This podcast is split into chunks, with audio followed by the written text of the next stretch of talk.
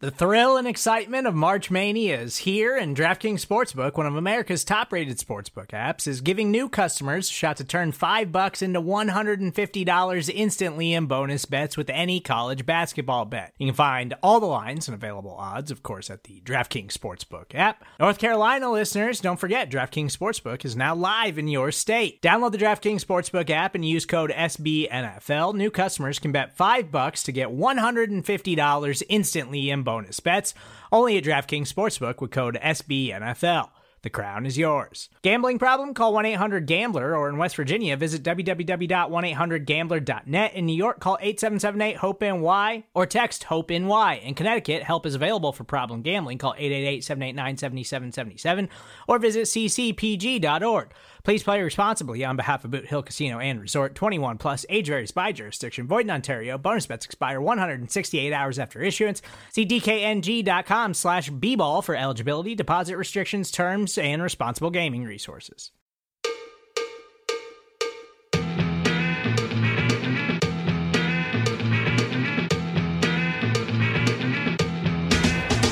Start! You can call me Bruce. Bruce Nolan is standing by. Hey, Wacky Bruce! Coming to you from an undisclosed location, this is the Bruce Exclusive. And here's your host, Bruce Nolan.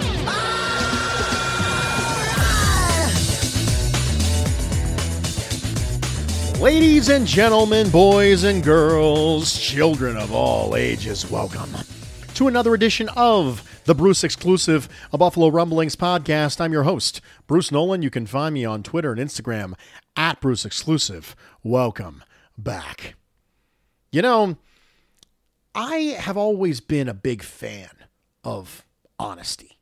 We've talked about it a lot on this podcast. Intellectual honesty is a big part of setting proper expectations, which can lead to less disappointment because expectations minus reality equals disappointment.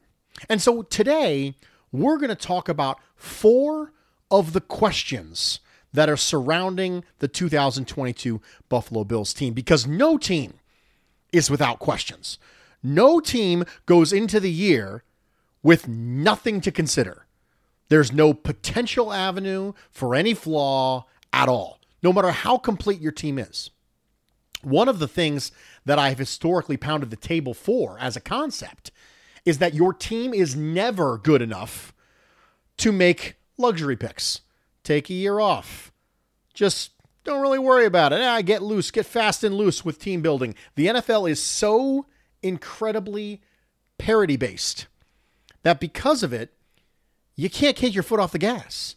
For a brief second, you can't take your foot off the gas. It's one of the reasons why I'm against taking a running back in round one. Because no matter how good you think your team is, they're not. And because of that, you go into the year with questions. And even a team that is favored right now to be the Super Bowl winner in 2022, they still have questions. And so, four of them, I decided I was going to take to the masses.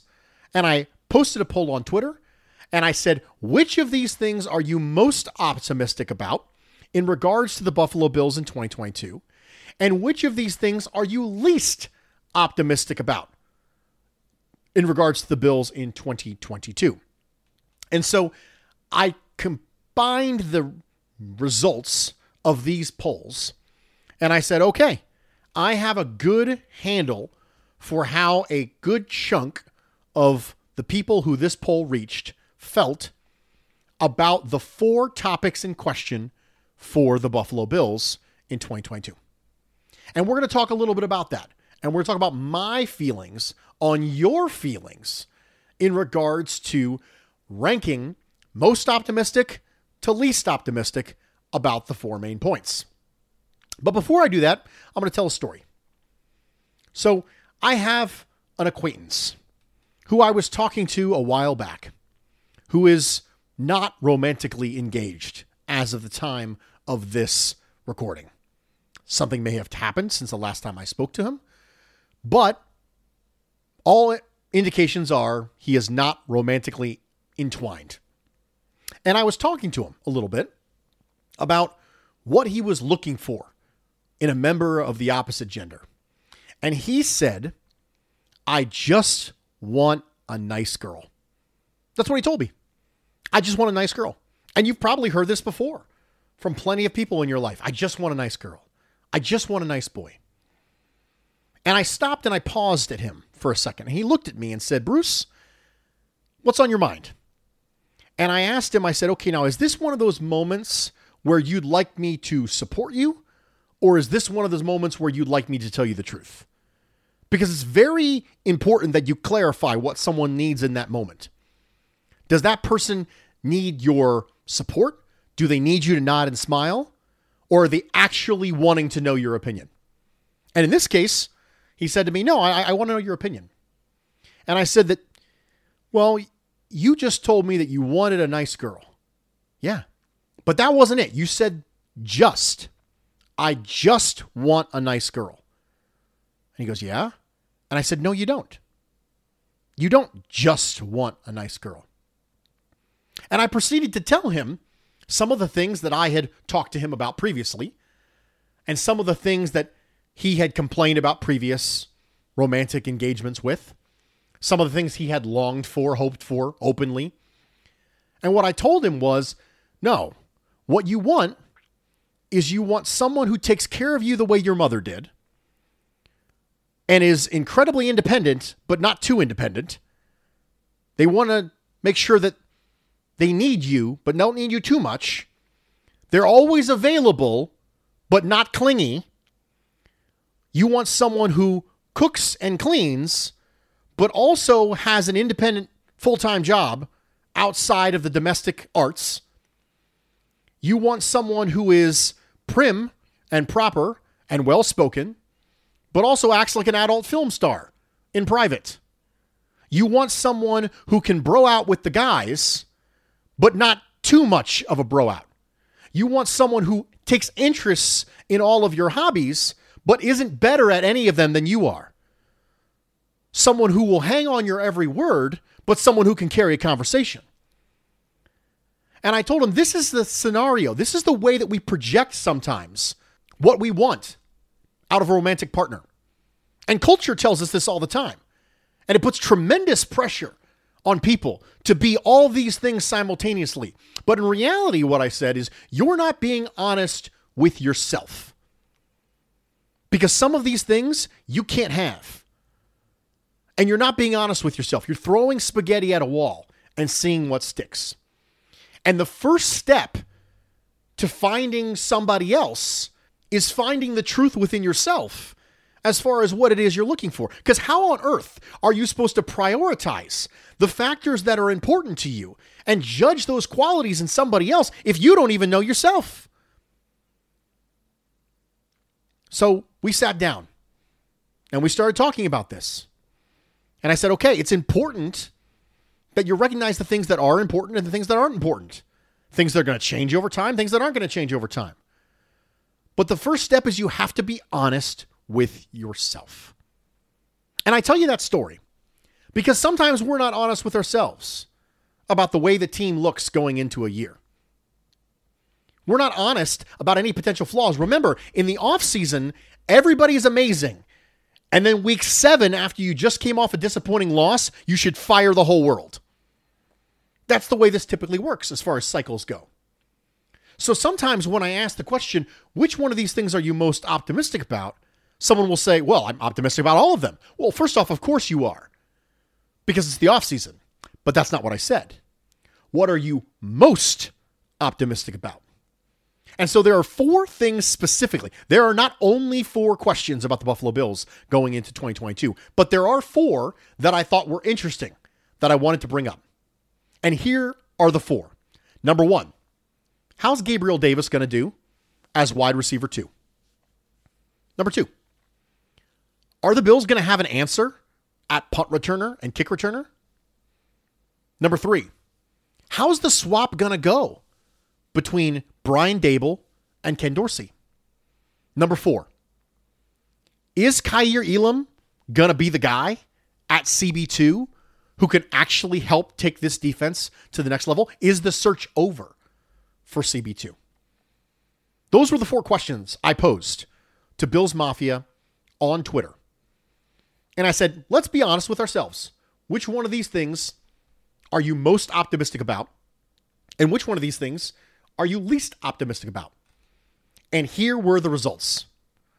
As far as most optimistic, here were the rankings. The most optimistic for Bills Mafia was Gabriel Davis at wide receiver two. 57.2% of respondents said that they were most optimistic about the Bills' question in 2022 being correctly answered as is Gabriel Davis the guy at wide receiver two? How's he going to do? Number two, the second most optimistic thing for the Buffalo Bills was Kaiir Elam at CB1. They're very confident. 22.7% of respondents said that they were most optimistic about Kaiir Elam being the guy at CB2. The third most optimistic point for the Buffalo Bills fans who responded was the Brian Daboll Ken Dorsey swap would end up fine. 17.6%. And in a distant fourth, the fewest amount of people responded that they were okay and most optimistic about finding an answer at punt returner and kick returner. 2.5%. Now, when I switched it and said, which of these are you least optimistic about in regards to the Bills in 2022? The number one answer was punt return returner, kick returner. So those two things together, the least amount of people said that they were most optimistic about it, and the most amount of people said they were least optimistic about it. Those two things line up. So of the four, the Buffalo Bills fans are least optimistic about finding an answer at punt returner, kick returner. And I get that. At the end of the year, you saw Micah Hyde. The additions to that spot so far this offseason have been Khalil Shakir, who has some punt return, kick return experience, some, not a lot, but a little bit less than McKenzie did coming out. That's about it. So there's a very reasonable chance that you end up with Micah Hyde back there returning punts because they know they can field them, and none of us are happy with that. But you give Isaiah McKenzie a crack at it. You give Marquez Stevenson a crack at it, which might be his only opportunity to make the team in 2022 and you give Khalil Shakir. So essentially, you're running it back from last year with the addition of Khalil Shakir. You didn't get anybody who's an experienced return man who comes in and just says, okay, I don't have to worry about that anymore. Andre Roberts ain't walking through that door. That position isn't locked down. There's the most question about it. And I got to be honest, in regards to my stance on this, I agree with Bills Mafia. This is the thing I am the most concerned about of the four that we listed. Now, you can make an argument as to how important those things are until someone muffs a punt and gives a possession back to the team that just punted it away. Bills defense does their job. Big punt, muff, congratulations.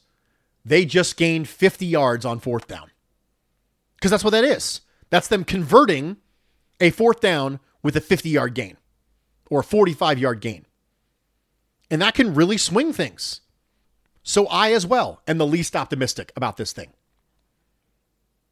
The next thing that the Buffalo Bills fans say they were least optimistic about was the Dorsey Daboll swap. So they were the third most optimistic about it and the second least optimistic about it, which means if we're providing an aggregate here, the thing Bills Mafia is most optimistic about, Gabriel Davis. The thing they're least optimistic about, finding an answer at punt return, kick returner. The second thing that they're most worried about, they're most worried about punt returner, kick returner. The thing they're second most worried about is the Dorsey Daboll swap. And I got to be honest, I'm with you on this one too. Everyone seems to think that Brian Daboll, who had a ton of experience calling plays, a ton of experience. One of the knocks on Brian Daboll coming to the Buffalo Bills was that you had tons, tons of data on him. And sometimes it's a bad thing when it comes to the fans. Because the lack of data leaves a vacuum, and fans fill the vacuum with hope. It's one of the great things about off seasons is that what you see is any vacuum that is left behind in the absence of data is filled with hope because they're fans and that's what they do. And that's okay. But that's what they do. It's one of the reasons why you constantly have people cheering for a backup. Oh, I want to put backup in. Why? Because they haven't seen him yet. And because they haven't seen them fail, they fill that void with optimism. And Brian Daboll didn't have that coming to the Buffalo Bills. He had lots of experience calling plays.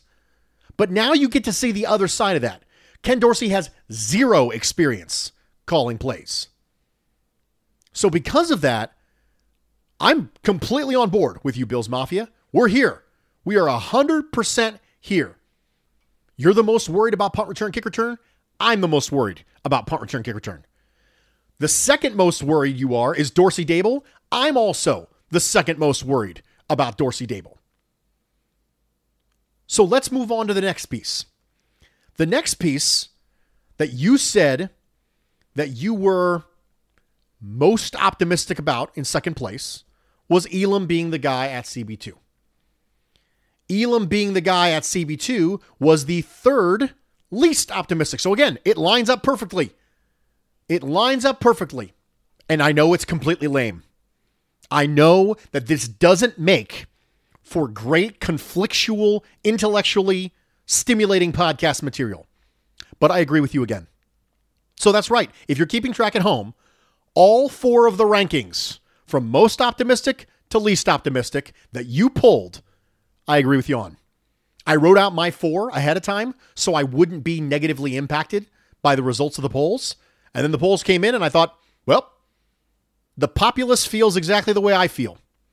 From most optimistic to least optimistic, it goes Gabe Davis at wide receiver two, then Elam, the guy at CB2, then Dorsey Daboll swap, then punt returner, kick returner. As far as most optimistic to least optimistic. Why is Elam here? Why am I more optimistic about Elam being the guy at CB2 than I am about Dorsey Daboll? Because I don't think it matters nearly as much. Levi Wallace was the starting cornerback of a top five defense multiple years. Even if Elam isn't a star, even if he's just okay, even if you got reasonable, which is what I said that Levi Wallace was, even if you got reasonable from him, it's not stopping this defense from being a top five defense. I know that because we've had reasonable play in that spot for the last couple of years, and the end results were fine. Now, do you want to take the next step? Yes, I've been pounding the table for CB2 for a million years. But even if Kaiir is just reasonable, it's not going to tank anything. Whereas if Ken Dorsey struggles to find his C legs, his OC legs, that's right, I made a pun. If he struggles to find his OC legs, that could impact the offense, which is a big part of what the Buffalo Bills do. They score points, dare you to catch up, try and take advantage of turnovers. Hopefully, they can get Von Miller rolling in that way. Force teams to play from behind, force them to be throwing late, down, and Von Miller can close out a game. So I think that if you look at the worry algorithm, which is something we've talked about before, how much you should worry about something is the probability of that happening multiplied by the impact of that happening. If you look at the impact side of things, Ken Dorsey struggling as a play caller in his first year is far more impactful to the overall status of the team, in my opinion, than Kaiir Elam not being a stud right out the gate. I don't think he has to be a stud right out the gate. I don't even think he has to be really good right out the gate. I think he just has to be okay. And the thing that we're most optimistic about is Gabriel Davis at wide receiver, two. So, why are we most optimistic about Gabriel Davis at wide receiver, two?